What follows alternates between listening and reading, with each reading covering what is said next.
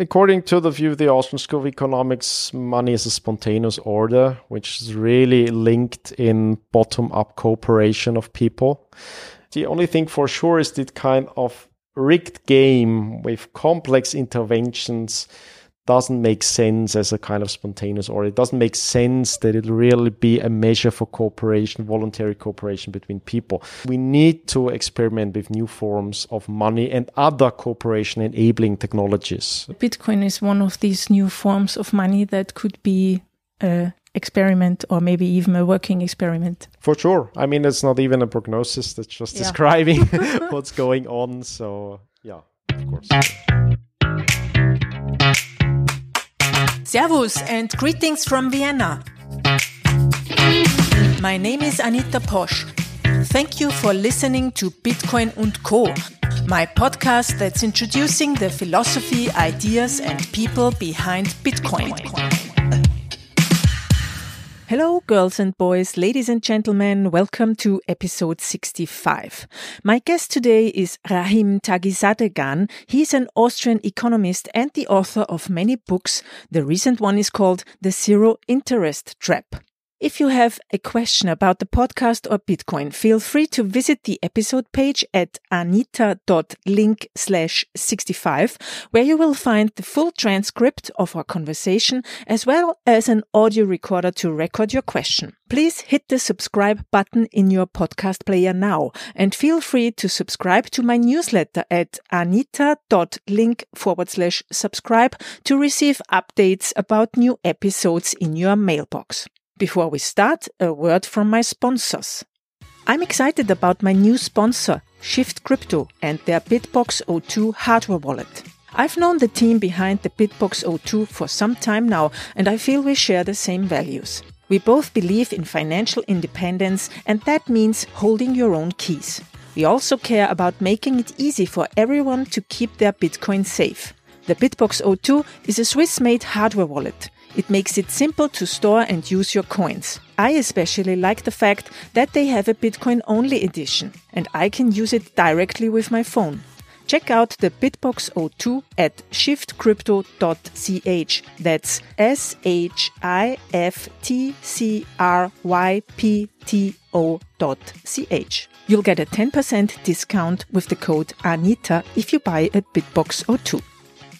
Local Bitcoins is one of the most trusted and the largest peer to peer Bitcoin trading platforms in the world. On Local Bitcoins, you can buy and sell your Bitcoins in an easy, fast, and secure way, always protected by escrow. Unlike stock like exchanges, Local Bitcoins allows you to trade with people like you and you can choose any currency you prefer and find a safe payment method to complete your trade. Local Bitcoins also offers a web wallet, so you can trade and deposit and send out your Bitcoins all in one account.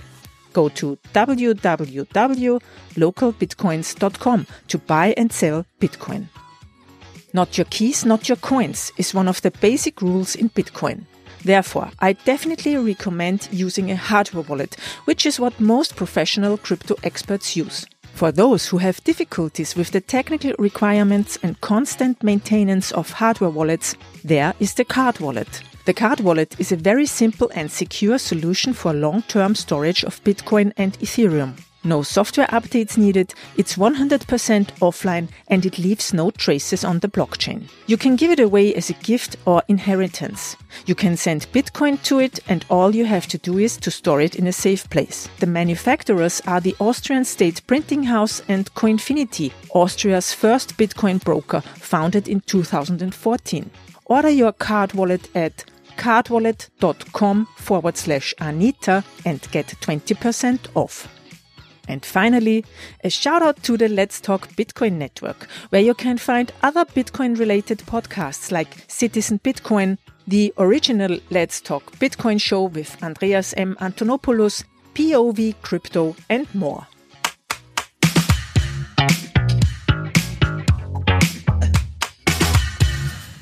Today I have here with me Rahim Taghizadegan. He's an Austrian economist book author and principal of the Scholarium, a learning enterprise based in Vienna in Austria. He studied physics, sociology, and economy and is an expert on the Austrian School of Economics. His recent book is called The Zero Interest Trap. Hi, Rahim. Hi.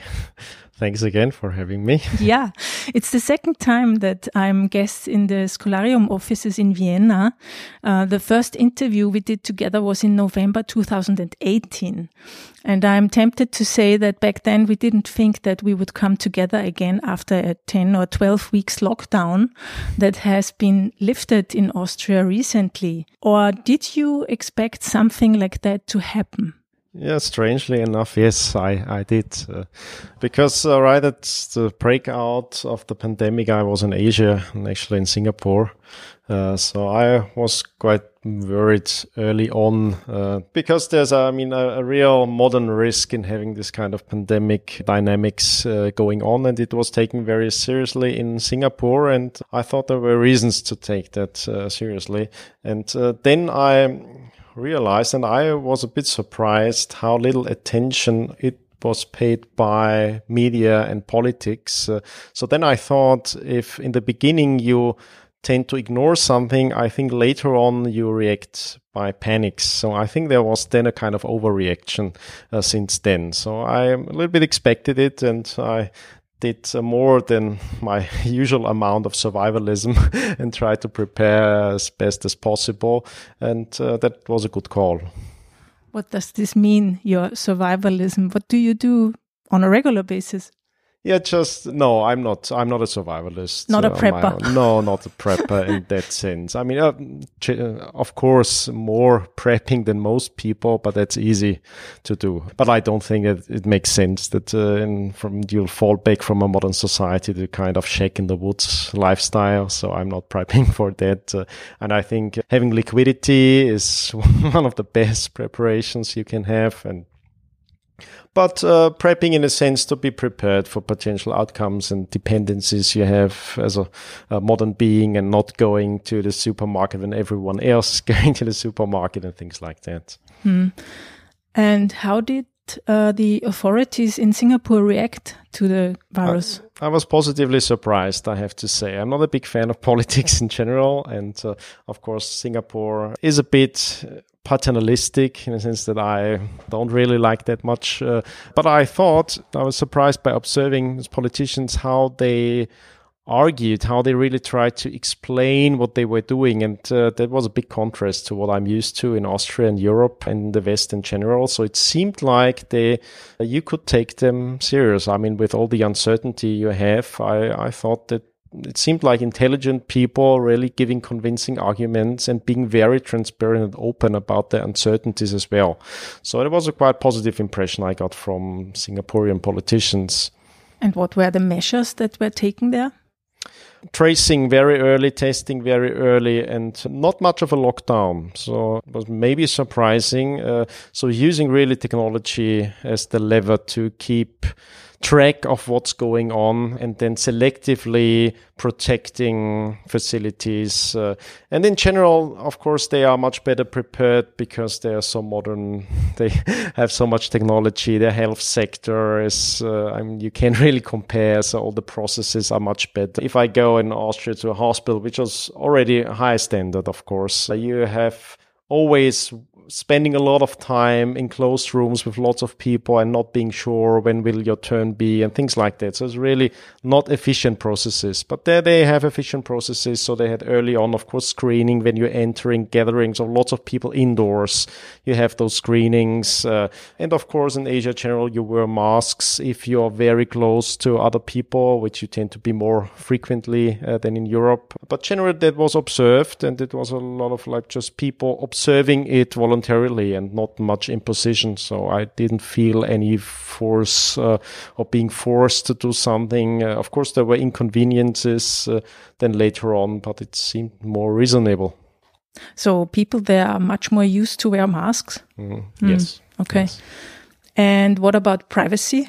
intrusions like uh, if you have everything digital your whole life and also mm -hmm. the tracking of the the tracing how is this handled there well, I think it's a trade off, and most of us would like to have the convenience uh, of this kind of big data life. Uh, but are not willing to bear the full cost. So I think it's a bit of hypocrisy in the West uh, because, I mean, there's always a difference. Uh, is it likely that your data will be abused and there I'm not that distrustful of private companies where I have the choice to offer my data as a convenience. And of course, it makes life more convenient. And in Singapore's lifestyle is developed even more that it's just using an app, you can do lots of things, almost everything. And it's much more integrated and much more convenient to use than uh, in Vienna, where we're only getting started with Uber and a lot of obstacles there, legal obstacles and so on. But the smartphone based database kind of life is, I think, what most people voluntarily choose. So I think it's hypocritical if you choose to share all the data that you have, then just think you somehow need to be protected. So I'm not at all a fan of regulation about uh, data or the way politicians thought they could uh, somehow handle the problem because they are the major problem. So the real data leaks I'm worried about usually is uh, governments using data because they don't have an interest to serve you better. They have an interest to classify you. And that's where it gets dangerous. But in Singapore, I didn't have the impression that of course there's surveillance going on, but I felt free. I have to say, it didn't feel like an authoritarian society where every step is traced in order to control you, but you're traced in order to serve you better, to have convenience. Uh, and it doesn't seem impossible to just opt out of that mm-hmm. to a mm-hmm. certain extent, of course. So the basic is that we as people should be able to choose who we show which data. Yes, but, but of course, data will be an important part of modern life. Yeah. Uh, Hmm. Okay, so you think that here in Europe maybe we panicked a little bit, or the authorities, politicians panicked? Not not only the authorities. I, I think in general politicians, in particular democratic politicians, are just following trends. They are not really trendsetters. So I think there's a panicking going on in society and in the media. So then politics doesn't seem to have much of a choice. Uh, and we see that almost everywhere, very similar policies were adopted, a bit of a difference in a few weeks early or a few weeks late, uh, and then in the details. But generally, there was a panicking going on, and people realized realized, oh my God, we are so unprepared. Uh, so you have a lot of private shutting down of processes, changing processes, fear breaking out. Uh, and then I think some uh, people in the media and in science, when they realize that people tend to ignore a risk that may be real, they overplayed it a bit. So I think lethality rate fairly early on, it was obvious that they are much lower than the high estimates that were conveyed uh, by the media and even some scientists, uh, in particular those in epidemiology who are modeling and so on. And I think that's uh, generally a very bad sign that a lot of people in media and in science, they think they have to somehow educate the population. And it's a kind of over overreaching because they turned out to be wrong. Um, almost every epidemiological model, and I've been following them closely, was wrong and some incredibly wrong. So I, I did not like this. It was a kind of overreaction. Then to really overplay the kind of uh, lethality rates and so on and use that to make people afraid so that you then go through some kind of resistance you potentially have. But I mean, letting it loosely run like the US mm-hmm. or Brazil, for yeah. instance. I mean, that's the other side of the spectrum. Yeah, but usually it's the wrong choice to go on black or white on the spectrum, of course. So I think it's something to be taken serious. And of course, there's some contrarians who think it's all a hoax. I don't buy that. I think it's a very it's not even a black swan for me. It's like a kind of evident modern risk of this kind of pandemics. And we never know for sure in the beginning what lethality will be like, what the infection dynamics will be like. So I, I think in a certain sense it's good to play safe. So I played safe myself and it made a lot of sense to try to protect. And we knew early on who to protect. So you protect the elderly, you protect those uh, with bad immune system. And I didn't think that this contrarian approach approach of just going for herd immunity and just protecting the elderly in the sense of locking them down made a lot of sense. So I see how that also means that you take precautions, even if you're young and if you have a good immune system, you try to bring down this infection dynamic. So I think that made sense, in particular in the beginning when there's lots of uncertainty. But I think that's how most people reacted. I think most people, due to this uncertainty and then realizing, okay, that it's really something uh, going on voluntarily, they change the behavior. And it's really, it's not much of a big difference. I think the difference is overestimated between, for example, Sweden and Austria. I think that the difference is not that huge because most Swedes voluntarily change their behavior as most Austrians change their behavior. And that we know for now was the biggest impact uh, because there's not so much difference. I mean, not, there's a difference, but the difference is not as huge as expected uh, in the outcome and the lethality rates, which of course right now we don't know for sure. Is still there may be a second wave and so on. But generally, I think there were some bad decisions made by politicians, but I wouldn't put too much blame because, as I said, I think they're following suit of societal trends. But I would put some blame on media augmented scientists. So I think they overplayed their hand, and that's bad because it will destroy trust even more. And we really have a big trust issue in society. So now more and more people, in particular in Austria and Germany, I'd say, where it seems like we have the dynamic under control, everything seems fine, people are not afraid anymore, life has gone back to normal more or less. Uh, I think more and more people come to look at it as a kind of hoax played on them or hypocrisy. And that's really bad because that affects trust uh, within society. So it's it's better not to overplay your hand, to be open about the uncertainties, and then really put the focus on trying to understand what's going on and what's happening. And I, I've got the impression that politicians did not do that because they just kept with the same measures going without really having a deep interest in conveying what we know and how to put the focus on. I think most data that was published in the media was absolutely useless because uh, we know by now this R figure and so on, those are useless abstractions. It's really about the concrete dynamics of infection happening, and that makes a big difference if it's among what's the, the median age of the population that's infected first and where and how they are infected. That's the main difference. And then is much more important than measures taken, much more important than what political regime you have at hand uh, and so on. Yeah, and in the end, politicians lose their trust again, which was left, you know, because when they say in the first phase, no masks, then yeah. masks. Mm. Now it's masks in the public transport, but not in a restaurant. Uh, I mean, I don't understand that, you know, I mean, that doesn't make sense. This is a Bitcoin podcast, so let's circle back a little bit or move ahead to the economical effects the crisis has. I was talking with Tuur Demeester a few weeks ago, and he thinks that the corona crisis is a great excuse for governments and economists to blame everything on the pandemic and that everything would have happened anyways, maybe not so fast. What's your opinion on that? Oh, I totally agree, but that's no surprise. I yeah. probably would agree to most things the Tuur is saying okay, so I can also remember, or I reread it in our last interview. You said that the bubble is so big that it has to pop mm-hmm. anytime, but we don't know when. Mm-hmm. Has this now gone faster? I mean, was this the big bubble that popped? Well, the bubble is still there and getting yeah. bigger.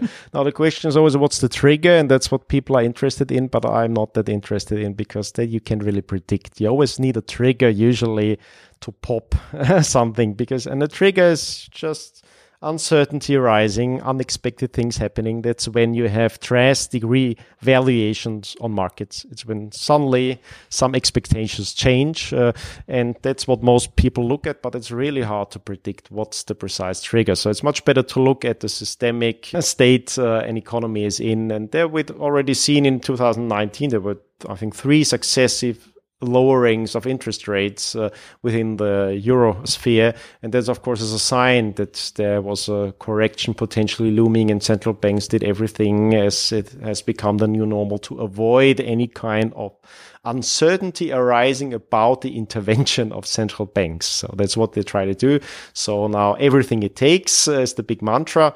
And that, of course, I think obviously creates an economic structure that's not sustainable and can't be sustainable in, in the long run. But then it's the question what triggers it? What triggers this downfall?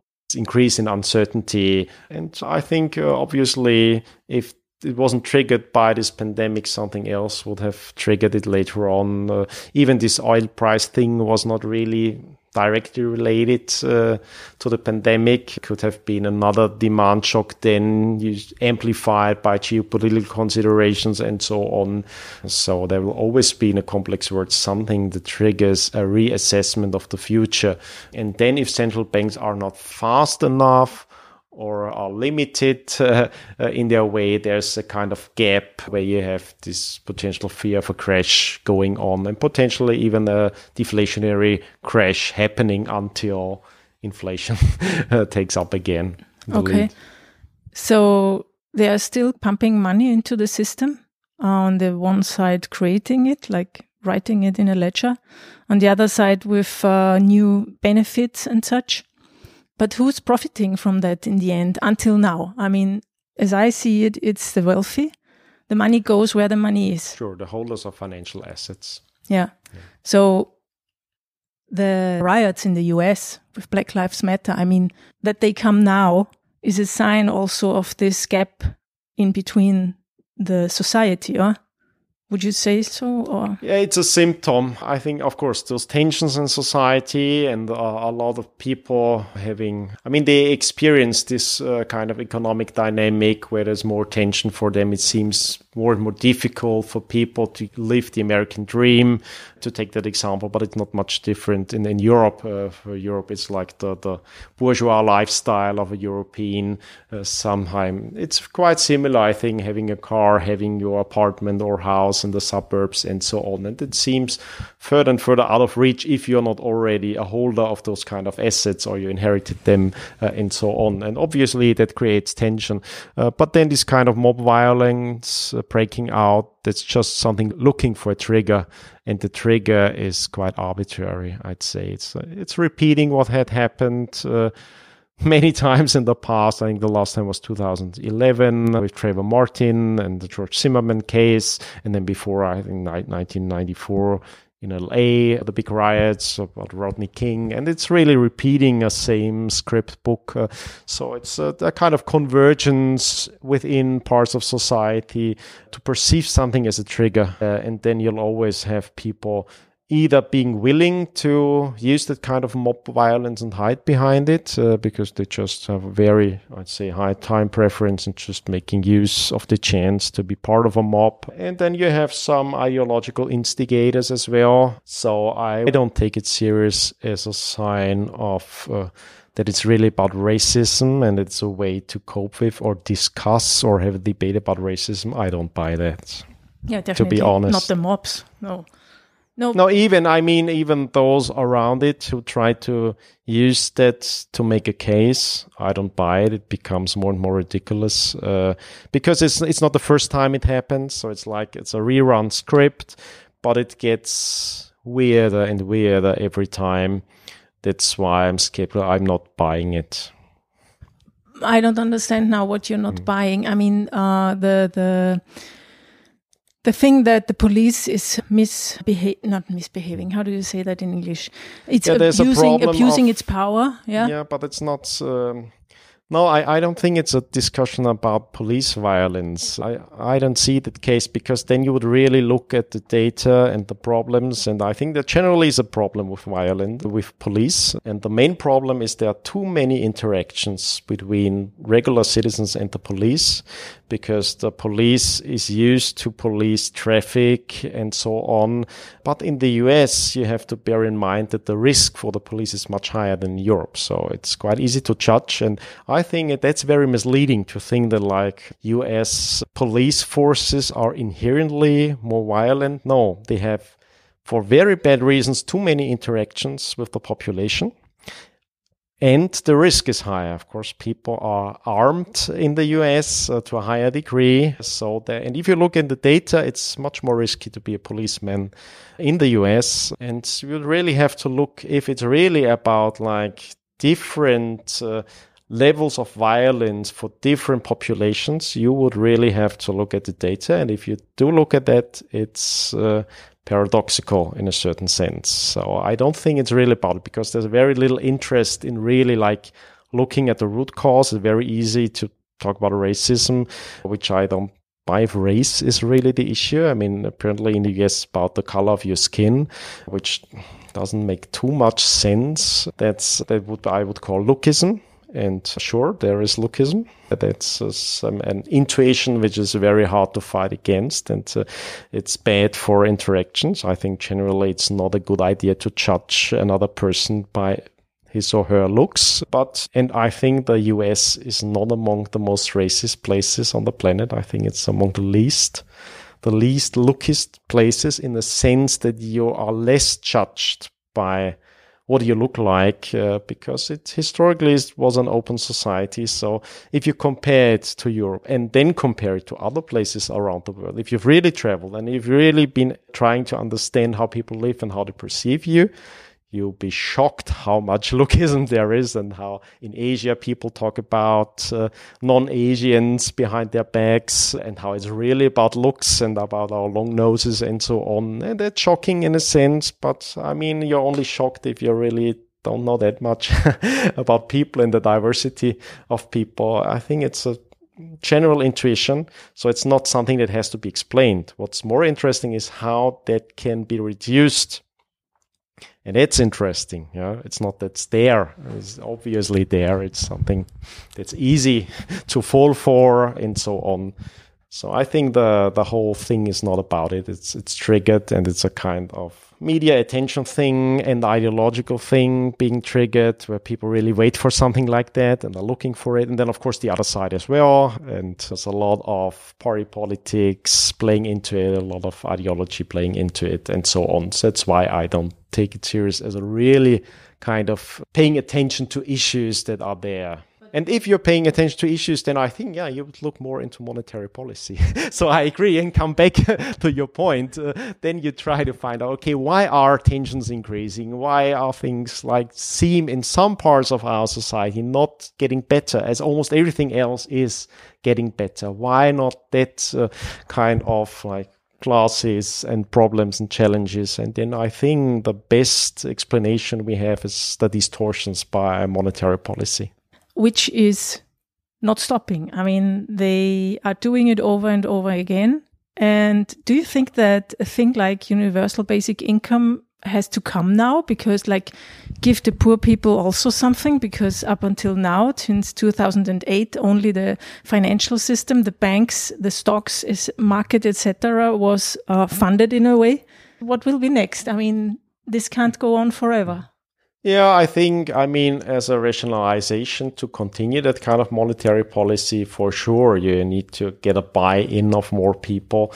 And uh, generally, politics is based on the illusion that everyone thinks he's kind of benefiting more from the whole system than everyone else. That was Bastiat's big insight. Uh, so I don't even, I mean, basic income, if you look at it, I think it'll be a ploy as helicopter money is in the US. And it's basically a kind of universal basic income already happening.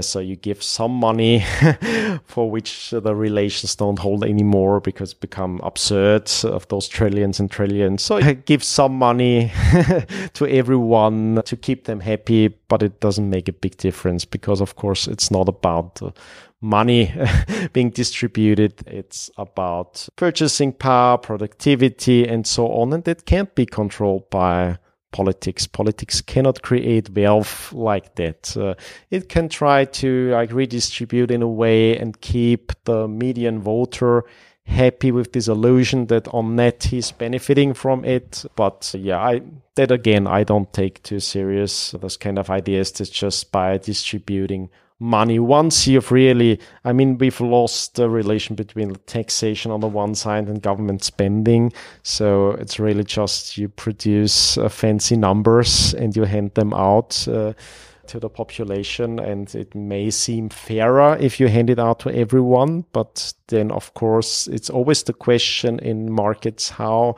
and who is anticipating that and who is anticipating what happens after that and the more you have new schemes for a kind of money distribution, the more complicated it gets. So my uh, prediction is with universal universal basic income like uh, all central banks and and, and uh, political regimes go for that you will have a reverse uh, regression in distribution. So I think the holders of financial assets and of those, the minority who are really good at anticipating central bank policy will be even better off than they are today. So that's the kind of paradoxon of those monetary interventions. It's always those are benefiting that are best at anticipating and then of course having the assets already that make them able to benefit and in, in a sense really benefit from the knowledge and the capacity to anticipate this kind of central bank policy. Mm-hmm.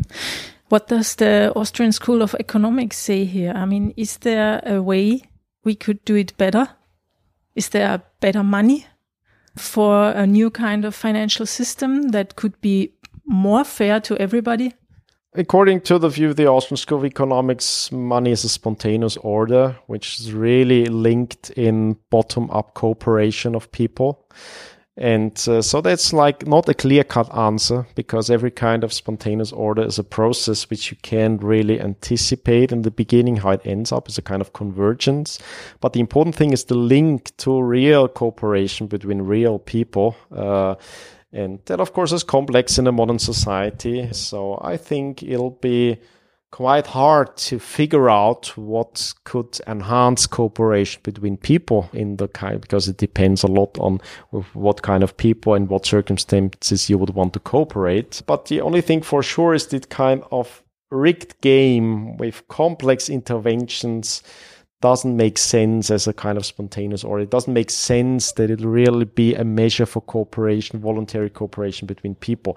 So the more and more you continue playing that game, the less and less what's the dominant form of money will be a functional and useful form of money for most of the population. So if ever smaller minority will take advantage uh, of this distorted field. So in a sense, we need to experiment with new forms of money and other cooperation enabling technologies. Bitcoin is one of these new forms of money that could be a experiment or maybe even a working experiment. For sure. I mean, it's not even a prognosis, that's just yeah. describing what's going on. So, yeah, of course. Uh, in our last interview, you said something about that cryptocurrencies or Bitcoin is interesting if it can be a counter cyclical asset uh, that's not correlated with classical financial assets. What has happened in the meantime? Oh, the correlation has gone up now and it has been going up. So that would look like a bad sign. But no, it's not a bad sign. It's really complicated. Uh, now, once this kind of central bank policy, where it's really no matter what we do, what we do, and we have no limits anymore, then of course, what does correlation mean? It means if money is produced like that, prices of assets rise. So, would it be a good sign that within these circumstances, your asset is not rising in prices in euro or dollar? If euros and dollars are produced like crazy, then of course, I mean, you can't help but be correlated. And that's the whole problem. That's, of course, why more and more assets are correlated. And for the investor, of course, you want to be first in an or still uncorrelated asset. You want to be early in, and the more correlated it means, the more the rising prices have already bought in the acceptance of more and more investors that it may be an asset that uh, helps you to preserve some purchasing power. So I'm ambiguous. I think it's a good sign of more mainstream adoption, the increasing correlation. Mm-hmm. Yeah. In the long run, it may be a bad sign We don't know because a correlated asset also means it's a high risk speculative asset. For more and more people, then the only reason they go in is because they expect prices to rise. Uh, and that's not a very interesting case of investment, uh, I'd say. And then you have the cyclical features. And that, of course, is always frustrating. I mean, a kind of cyclicality is normal, stability would be unnatural but those kind of extorted, distorted cycles, that what you want to get away uh, from, in particular if it's about investing in the long term. Yeah. This kind of volatility, which we have accepted to be normal on the market, is just crazy for most people. Uh, and if it's crazy for most people, it means they are shut out of financial markets. And we see that. I mean, Austria still is a minority that goes for a stock exchange, even though it's the most conservative asset out there that still helps you pre- uh, prevent the loss of purchasing power. Uh, so most people go for the bad way of keeping the money in the bank account, which of course means they are losing purchasing power, an amount that they are not aware of, and that's really bad. And I'm really feeling bad for those people. Uh, so that's a general problem, and of course, in a world like that, it's very hard to have just good news. It's all complex, and we don't know, and people are different. So yes, even though correlation is going up, I would not see it as necessarily bad sign because I think within these circumstances, it's very unlikely not to be correlated. And then it may just mean that you're fighting the Fed, which doesn't make too much sense. That I mean, if you're really fighting it in, in terms of speculating that they'll stop producing that kind of fiat currencies, it's not that likely. so I, would be very. So it's really hard to misunderstand the issue of correlation. So for a long time, I've said, and it was last time as well, yes, you as an investor, you're looking for uncorrelated assets. But if they correlate, doesn't mean you drop them. No, that's another question. Uh, then again, and correlation may just be a sign of mainstream adoption, and that of course is good for you if you're already an investor. If you're not an investor yet, take precaution in the sense that you have to ask yourself, am I only buying it because prices rise and I'm looking for another correlated asset? Uh, or do I see really a future use case that may be even contrarian in a sense that if I think that this kind of monetary policy is unsustainable in the long run, what will come then?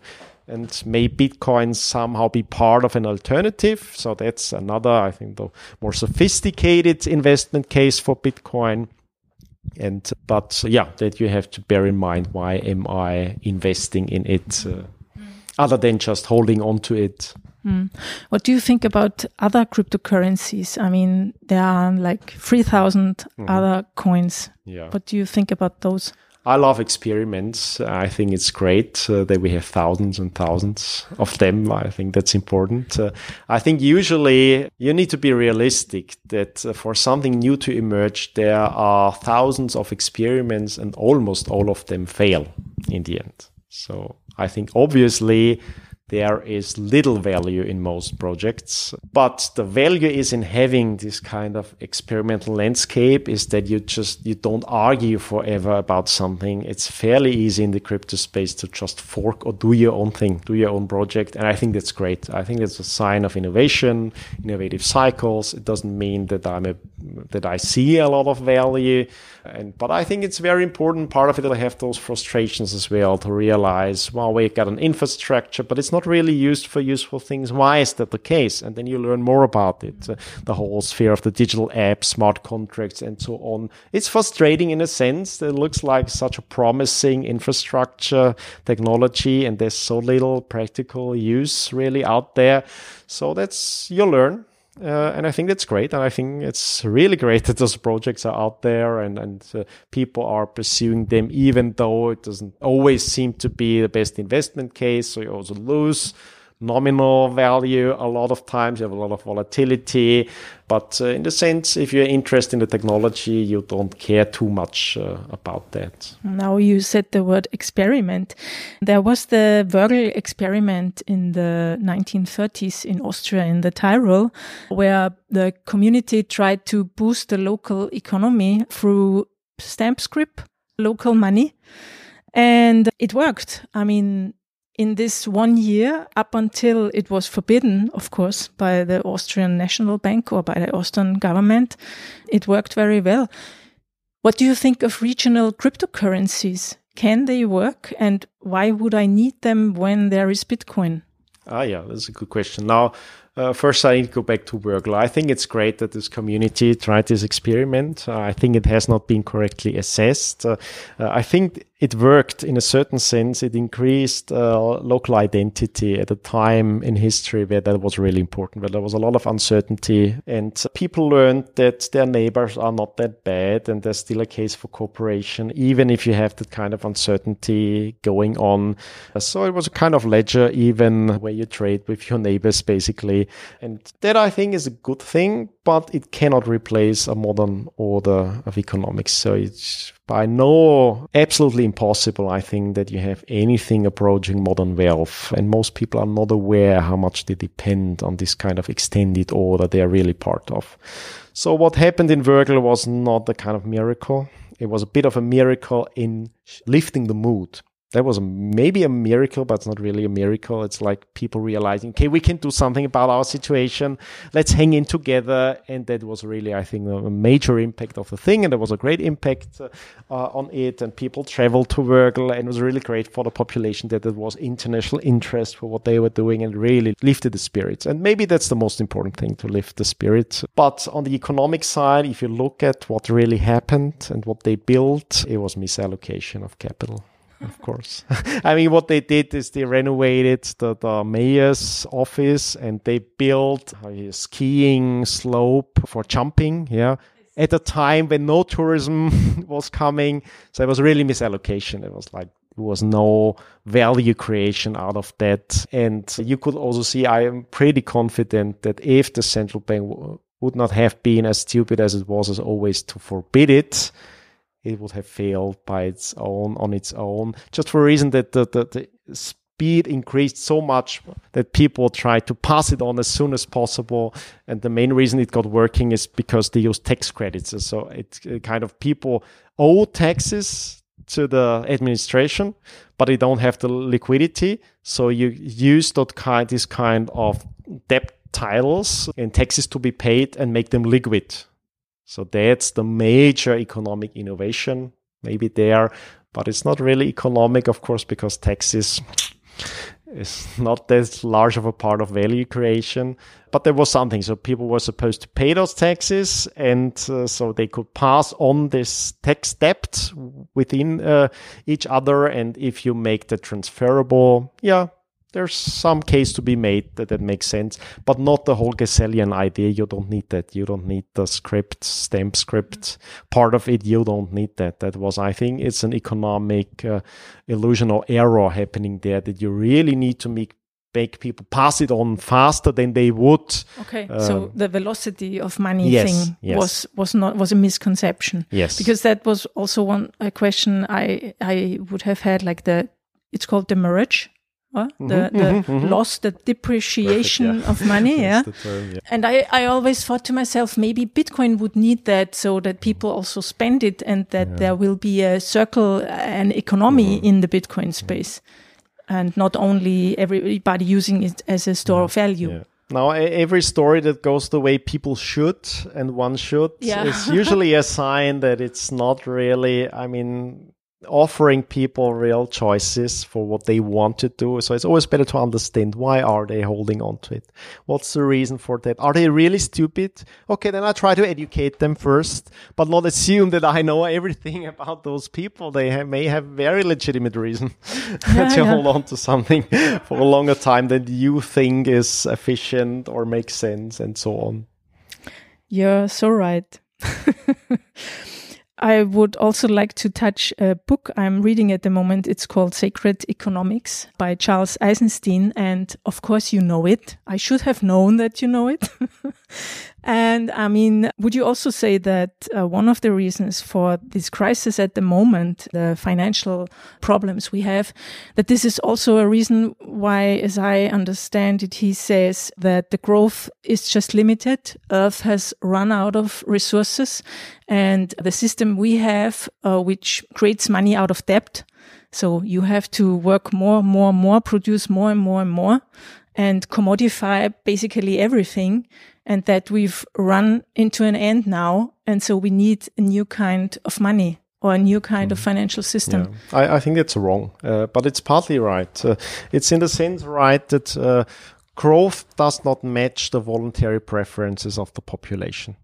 So, in a certain sense, you have too much growth. I don't think it's real qualitative growth that I would take serious as an Austrian economists because we have a totally different perception of wealth and growth and so on. Uh, it's much more subjectivist, much more personal, and not so much about building stuff that no one really uses or cares about. So, in that sense, yes, there's this kind of growth dynamic which overextends the capacity to really support it and in an ecological sense yes there's some case to be made uh, but pr- more profoundly because the preferences of the population are not aligned with that because i mean you see ecology is also a phenomenon of wealth that you really care about your natural surroundings. It's not i mean something universal.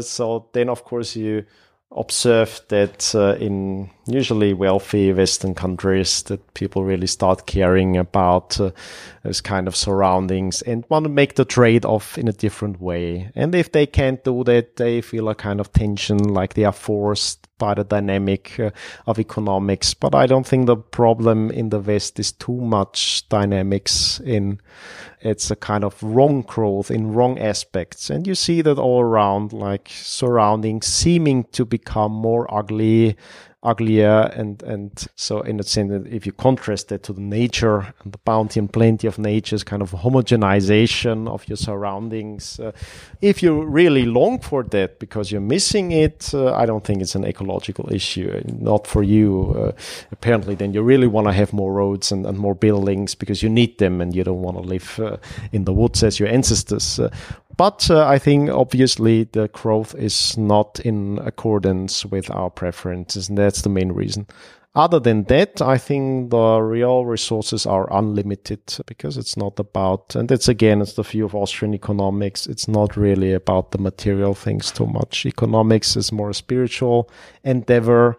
And once you have some are basic needs matched. It's not obviously always more of the same that makes you happy. And even in a certain way, it's sometimes to simplify that makes you happier and better off uh, and so on. So this kind of subjective personal thing, which is much more complicated than just increasing your stuff. Because uh, in particular, if you see the trade-offs of all that stuff, if you don't see the trade-offs, of course, better to have more than less. But if you really have the trade-offs there, then I think you wouldn't see that. So in a sense, it's true that it's the monetary uh, policy and order we have that's on the basis of a wrong kind of growth, a quantitative growth, uh, which is not in accordance with the preferences of most people on the planet already, because we not only have the distortion in the West, we have, I think, even worse distortions in China and going, growing out from there in large parts of Asia. And it's the same kind of logic. I think even a little bit more extreme already, this kind of debt uh, finance growth, which is not in accordance with the preference of the population. There's really redistribution going on, uh, making people worse off uh, and taking advantage of them not really understanding and being incapable of fleeing uh, your kind of interventions and preparing for those interventions. That's really what's happening. So I don't think it's about the limitation of the planet because it's not necessarily by growing. It doesn't mean that you consume everything. Growing means you make better and better use of nature. And that, of course, there's no limit. I think there's always room for improvement. And it's fundamentally human to go for that potential and increase it. Hmm. So you're pessimistic and optimistic at the same time. yes, yes. Usually those are my kind of answers. okay. But more importantly, optimistic. Yeah, it's more important the long term focus and belief and kind of human potential for betterment Yes. but very realistic and down to earth about current structures, processes, even about human nature itself. Uh, mm. I think then it's not optimism, it's a kind of being naive about the world and human beings. And I dislike to call that optimism. Uh, what will be the socio-economic consequences in the midterm and in the long run from this crisis now, from this coronavirus pandemic? What do you think? I just speeding up trends, good trends and bad trends. Uh, I I am a believer in the potential of technology, so I like some way how it has sped up uh, things, uh, kind of uh, being aware of the integration in this planet, uh, and then of course digitalization, automatization, really making better use because you have to of technologies and processes and some kind of efficiencies that you maybe were wrong. So you try to exchange that and try to be more resilient in a sense that has to be sped up. So uh, there are things I like about it speeding up. And then, of course, bad trends that are sped up as well. Most importantly, polarization within society, problems of trust, and certain geopolitical trends as well. Yeah, which are maybe not the best for Europe in general. But then think it's usually better to have something that's inevitable and bad to come as soon as possible and quicker than just like pushing it always in the future. And we have this spiraling, of course, of monetary policy, which is becoming more and more absurd by the minute. Uh, and that's not such a bad thing. So I think sometimes it's better to accelerate something because you could have like a Japanese way of decades of just nothing really fundamentally changes. So I, I, I like, but of course that that's a question if you're fairly young, dynamic, optimistic in the long run, then you'd rather say, yeah, get over with it. Let's go to something more constructive. What would you recommend to people to do now? Uh, what What's the best uh, way to um, tackle this situation now and for the future? Yeah, I think one of the worst reactions is now that you're somehow you reduce the dynamics even more. In Austria, for example, most people took it as a kind of Corona holidays, uh, which means okay, everything stops, so I gotta stop, and that's the worst way to react something like that. You should really you need to increase your speed a little bit if you realize that you've been surprised by events that just you need to ask yourself okay why am i surprised? What's going on? Why didn't i learn?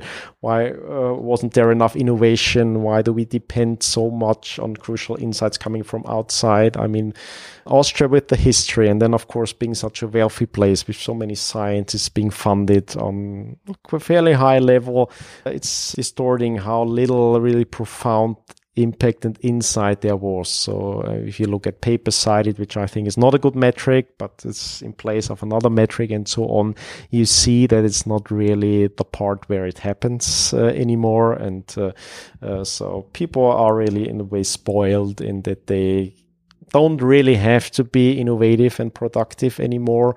Uh, and that's the worst reaction. So the better reaction, of course, is to see that as an invitation to learn, to see it really as a challenge and say, wow, okay, there was something different of, about the world than I expected. What does it mean? What's true about it? What's wrong about it? Uh, and yeah, try to learn, try to innovate, uh, be pushed a little bit. Uh, and then, of course, on an individual level, once you start asking the question, what should I do? I think it's say, yeah, wow, it's fairly late that you're asking that question. Oh, should I think about money? Should I think about investment? Should I think about my retirement?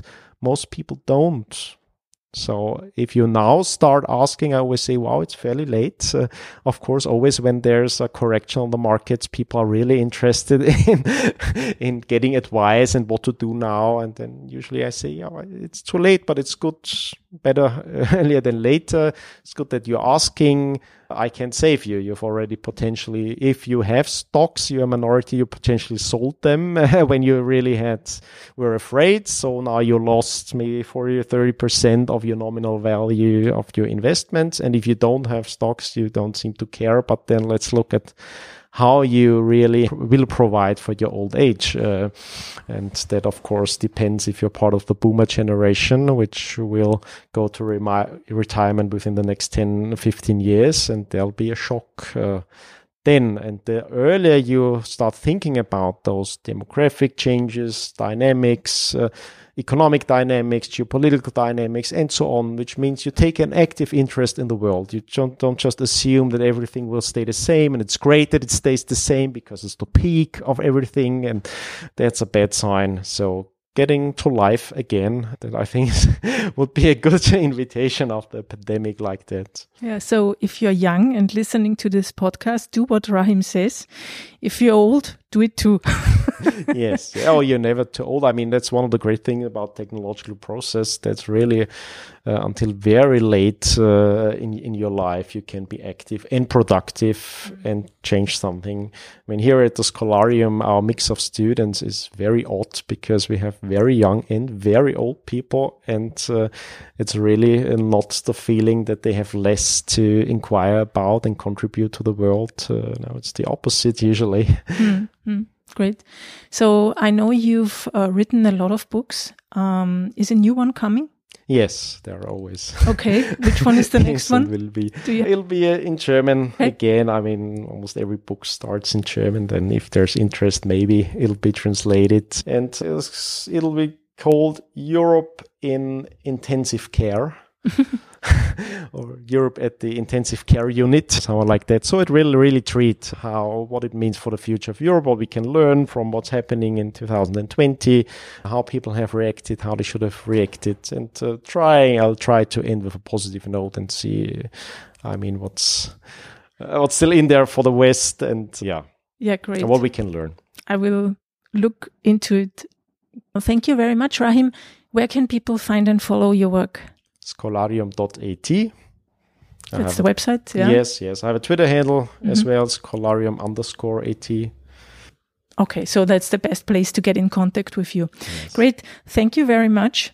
And I hope I see you soon again and Definitely. we can talk again. Thank you. Thanks.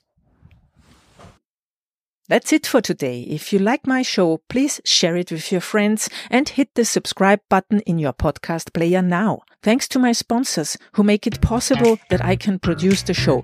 Localbitcoins.com, Shift Crypto with the BitBox02 and Coinfinity with their card wallet. Music.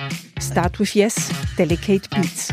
Idea, content and production. Yours truly, Anita Posch.